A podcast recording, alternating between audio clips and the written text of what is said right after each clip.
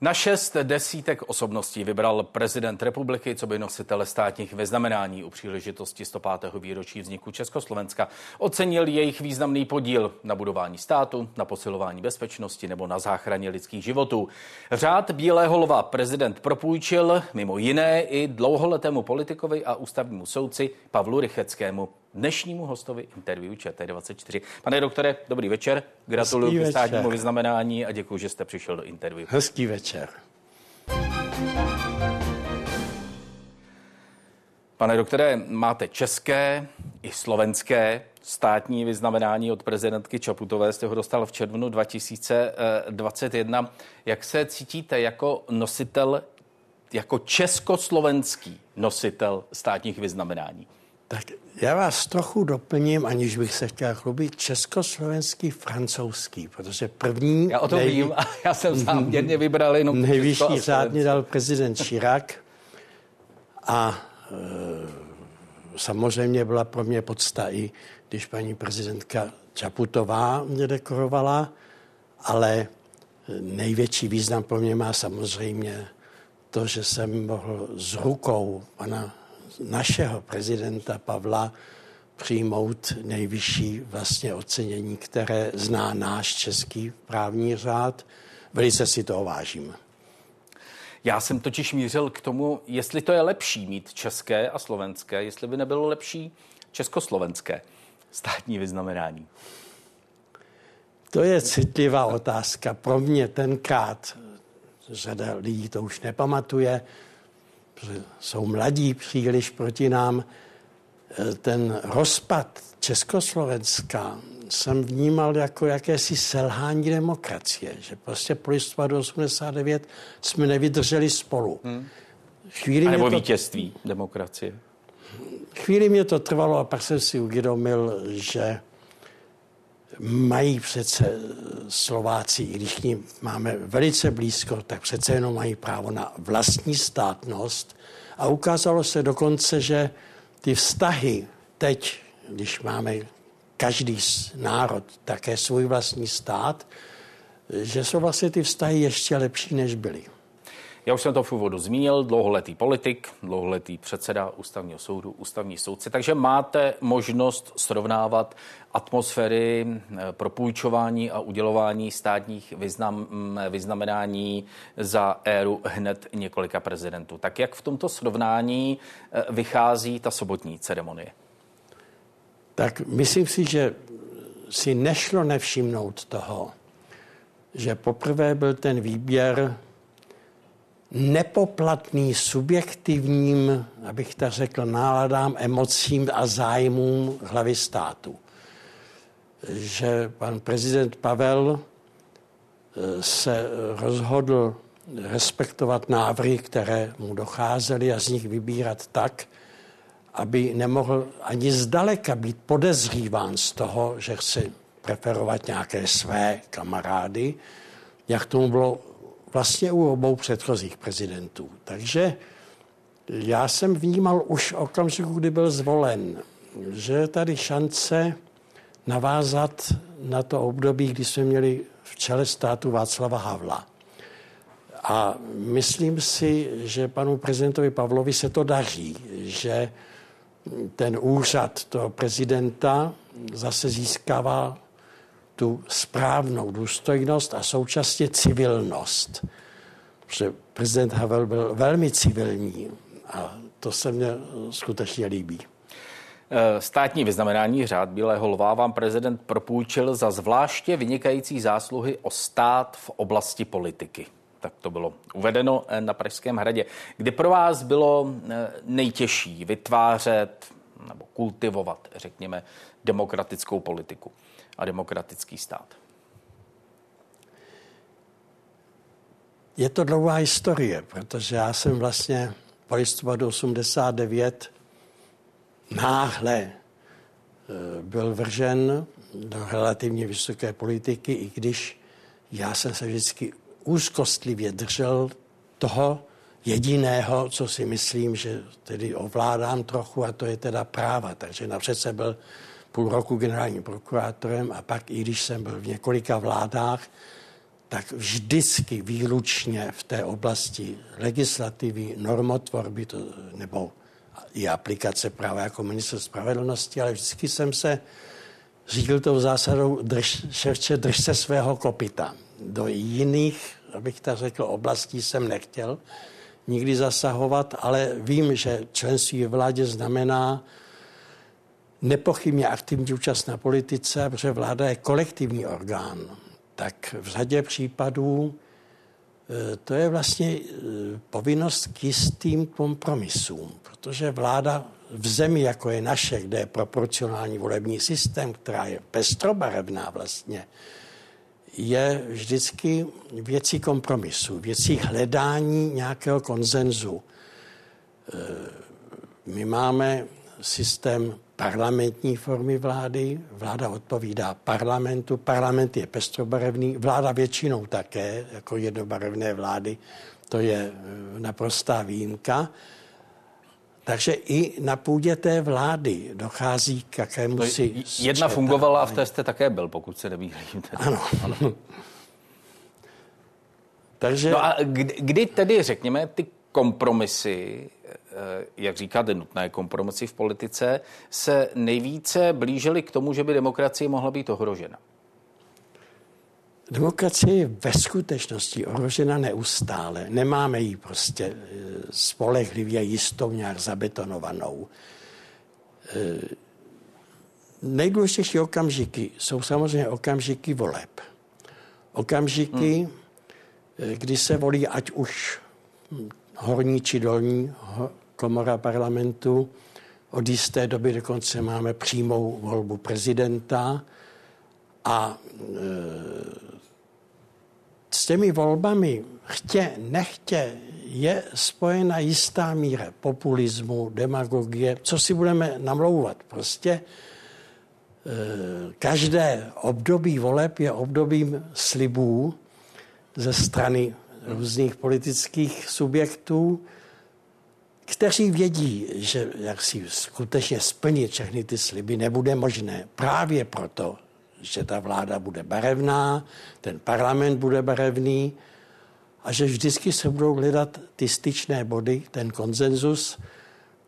Já jenom pevně věřím, že to neustále rozdělování národa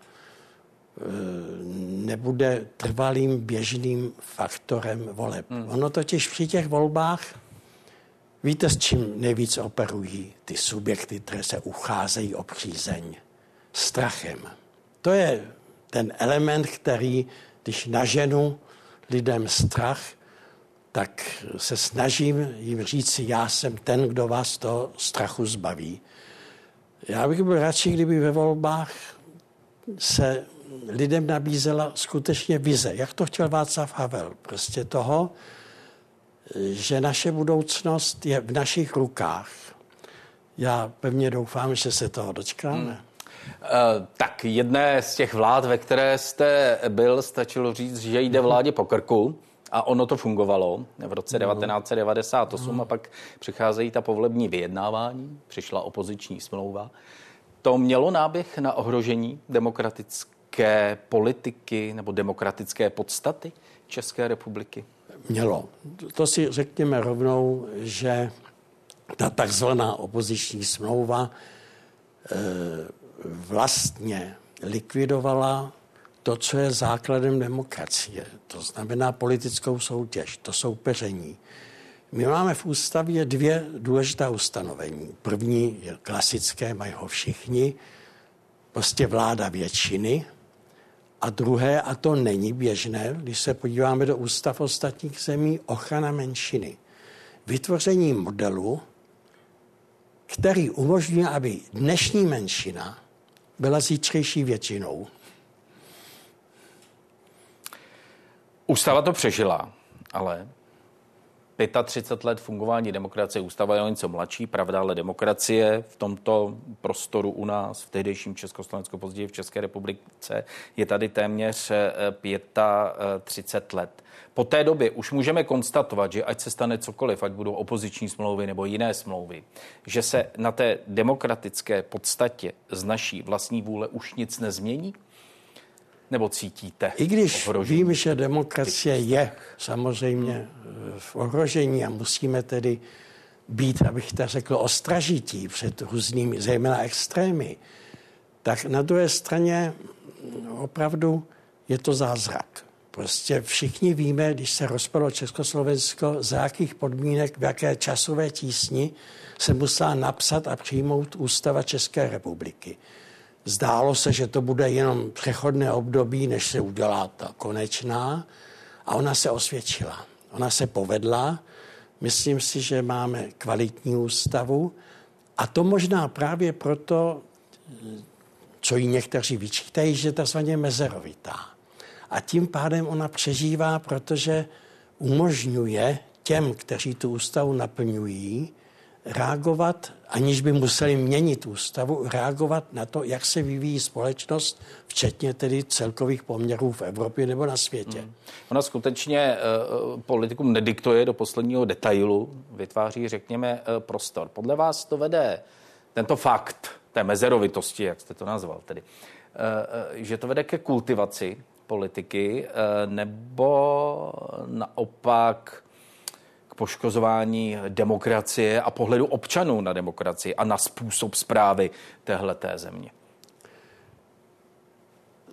Ústava není zázračný recept a lék na všechno. Nemáme-li, máme-li sebe lepší ústavu, ještě to neznamená, jak říkal svého času náš první prezident, demokracii máme, ještě potřebujeme demokraty. Takže skutečně důležité je, aby lidé této země vnímali stát jako svůj a ústavu jako svoji. A to není lehké v zemi, ve které po dlouhá, dlouhou dobu měli lidé pocit, že ten stát to jsou oni, ne my, že to je vlastně nepřítel, to byla dlouhodobá tradice nejen z dob rakousko ale zejména z dob toho režimu komunistického. A nevím, jestli už se podařilo eh, rozšířit v celém národě přesvědčení o tom, že lidé jsou ti, kteří tvoří stát a že tedy ústava je vlastně jejich záruka, jejich svobodné existence. Hmm. Říkáte, že nevíte, jestli se to podařilo, tak se nad tím zkuste e, zamyslet. Chtěl jsem se zeptat, není to tady zas? To jsou oni a my jsme tady na té druhé straně. To je, nerad to říkám, ale to je problém český který, který má historické kořeny. Jsou země na anglosanské země, kde nic takového, takový fenomén neexistoval. U nás to, aby se občané stotožnili se státem a s jeho představiteli, dá hroznou práci a hlavně klade to vysoké nároky právě na ty představitele, kteří si musí uvědomit, že volbami to nekončí. Volbami to začíná, ta jejich odpovědnost, odpovědnost vůči tedy těm, kteří je zvolili, i těm, kteří je nezvolili. Odpovědnost prostě vůči společnosti. Kdo tady šíří strach? Já tuším, že se blížíme k tomu fenoménu, se kterým si nikdo neví rady, a to jsou sociální sítě, které poskytují zdánlivě pocit anonymity, a otevírají prostor eh, pro ty, kteří nemají odvahu veřejně vystoupit svým vlastním nasazením a šíří různé skutečně ten strach a, a prostě vedou hybridní válku. Všichni víme, že je vedena zvenčí, všichni tušíme odkud. Takže eh, tady jsme před situací, které se velmi těžko čelí jsem si to plně hmm. vědom. A stát tomu čelí zodpovědně? A funguje to? Máme tady některé rozsudky, zdá máme tady hodně debat. Zdá se, že se snaží. On není problém tam, kde prostě obsahem toho, co se objeví na sociálních sítích, je trestná činnost, podněcování, rasová nenávist, podněcování k nenávisti a podobně. Ale pak je celá široká oblast, kde se střetává na jedné straně povinnost veřejné moci chránit tu společnost a na druhé straně svoboda projevu. A e, i svoboda projevu může být zneužívána a hledat tu hranici, kde má svoboda projevu plný absolutní prostor, prostě ji nelze popírat a kde přesahuje tu přijatelnou mezi a šíří tedy třeba rasovou nesnášenlivost, antisemitismus, to je e, věcí vlastně těch orgánů trestního řízení. Není to jednoduché, ale já jsem si všiml, že ten problém není jenom náš. To je problém té současné civilizace, že i ve Francii, i ve Spolkové republice Německo se snažili nalézt recept a oni nepátrají potom, kdo vloží na ty sociální sítě ty hanlivé nebo skutečně pobožující výroky, ale činí odpovědným za obsah té, aniž by zaváděli cenzuru, činí odpovědným, on se říká provider, prostě ty instituce, hmm. které tu síť provozují. A to je moudré. Ne, aby stát necenzuruje, je to věc toho, kdo provozuje tu síť, aby si zajistil její aspoň minimální etický a mravní rozměr.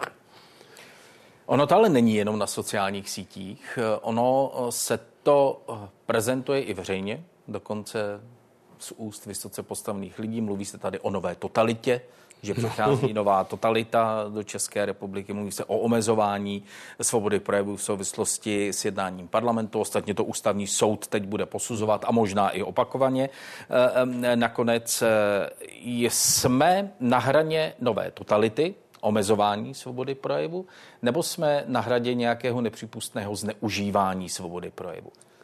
Pohybujeme se přesně v těchto hranicích a není jednoduché, Eh, zajistit svobodu projevu a současně zamezit šíření té nesnášenlivosti, eh, které je opravdu nebezpečné, zejména u lidí, já to řeknu trochu natvrdo, nesebevědomých.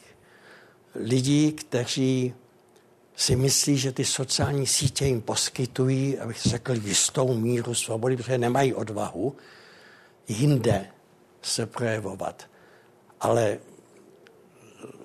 naprosto na rovinu. Svoboda projevu je jedna z nejvýznamnějších hodnot. A já vždycky připomínám výrok jednoho starého Skota jménem Ferguson, který v anglickém parlamentu už je dlouhá doba pronesl slavnou větu.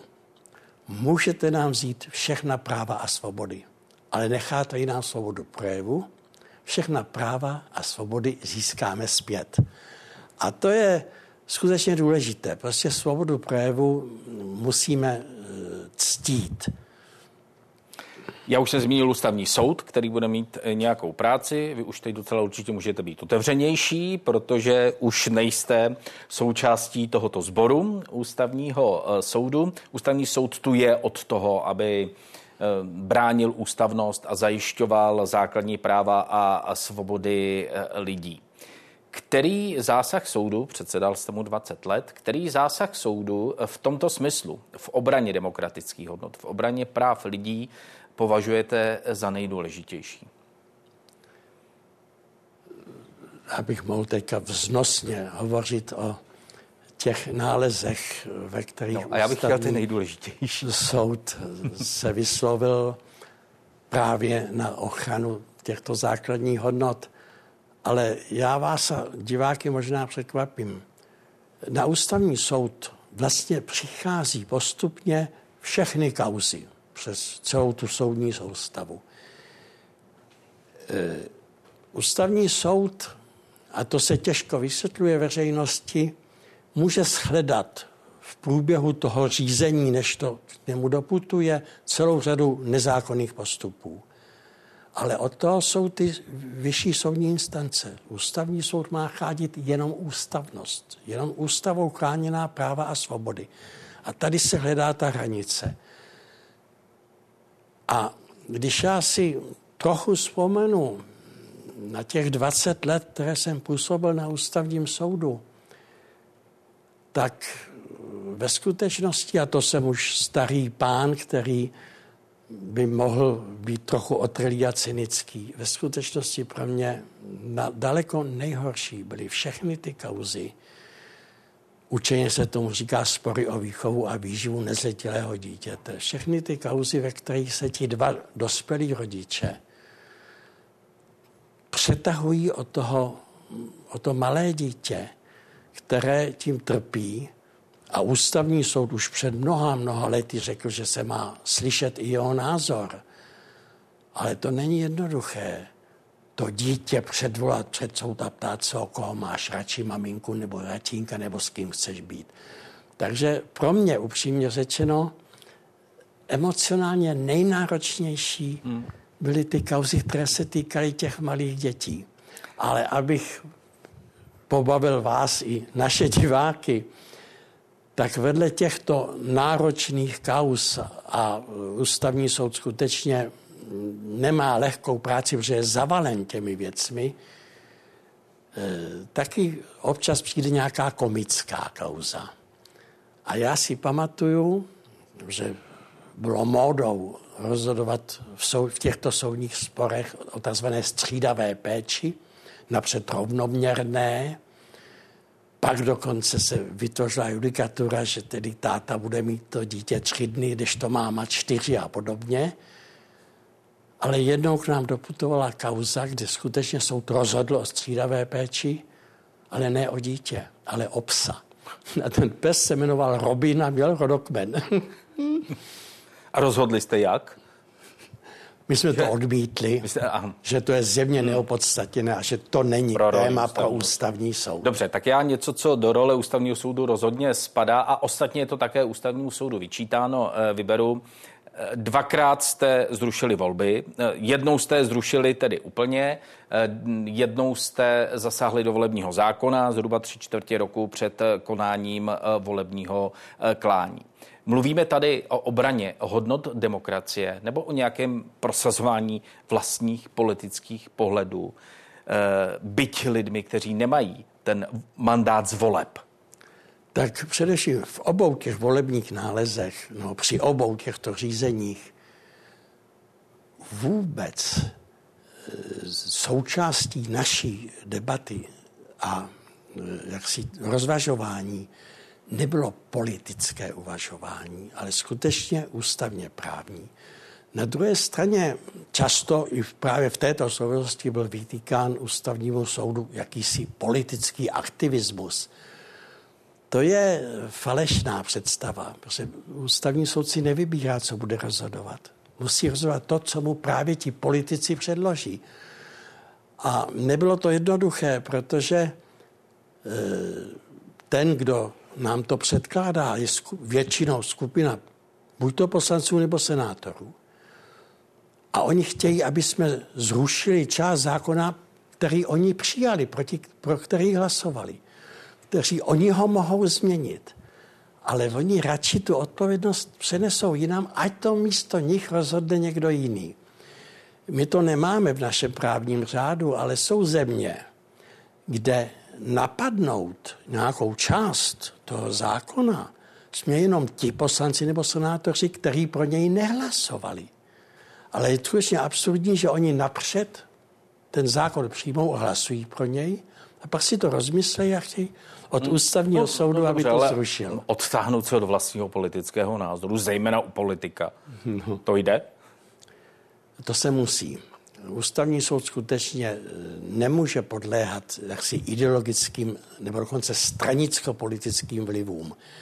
A jsem přesvědčen, že se to našemu ústavnímu soudu, a tím už počítám první federální ústavní soud a pak i ty české ústavní soudy skutečně podařilo.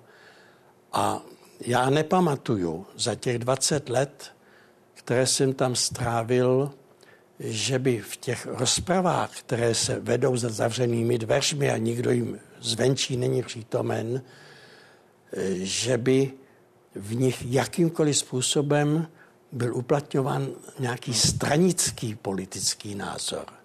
Prezident eh, republiky, ten současný, navrhuje kandidáty, teď se dvěma neuspěl, respektive neuspěl s jedním, druhý to nakonec vzdál sám. Je chybou, že se objevují pochybnosti o předlistopadové minulosti kandidátů, že se objevují pochybnosti o současném působení kandidátů do ústavního soudu? Je to především zajímavý fenomén, protože už mnohokrát došlo k odměně ústavního soudu a byly od listopadu 89 několikrát nominace a jmenování nových sestav na ústavním soudu. A nikdy jsme nebyli svědky něčeho podobného, kdy ty kandidáti jsou svlékáni až do naha a skutečně e, se proklepává jejich e, dlouhý život. A to je dobře, ne? To je ochrany. A já si myslím, že to je dobře, že to, že to znamená, že si většina nejen médií, ale i veřejnosti uvědomila, jaký význam má ústavní soud pro jejich život a pro život této země a pro ochranu těch hodnot. A je to tedy dobře, že ten výběr, ty nominace jsou takto náročné i osobně. Pane doktore, děkuji, že jste si udělal čas na interview ČT24. Děkuji za tenhle rozhovor a ještě jednou gratulace ke státnímu vyznamenání. Na Já vám také děkuji. Nasledanou. Krátká pozvánka na další večerní vysílání z Pravodejské 24. události. Komentáře mám na mysli konkrétně novou fázi bojů Izraele s Hamásem a projevy antisemitismu ve světě. Budeme v událostech komentářích probíhat, probírat s náměstkem ministra zahraničních věcí Jiřím Kozákem, ex-ministrem zahraničí Cyrilem Svobodou a bezpečnostním expertem Miroslavem Marešem. Jste zváni, stejně jako teď na události. Klidný večer. thank you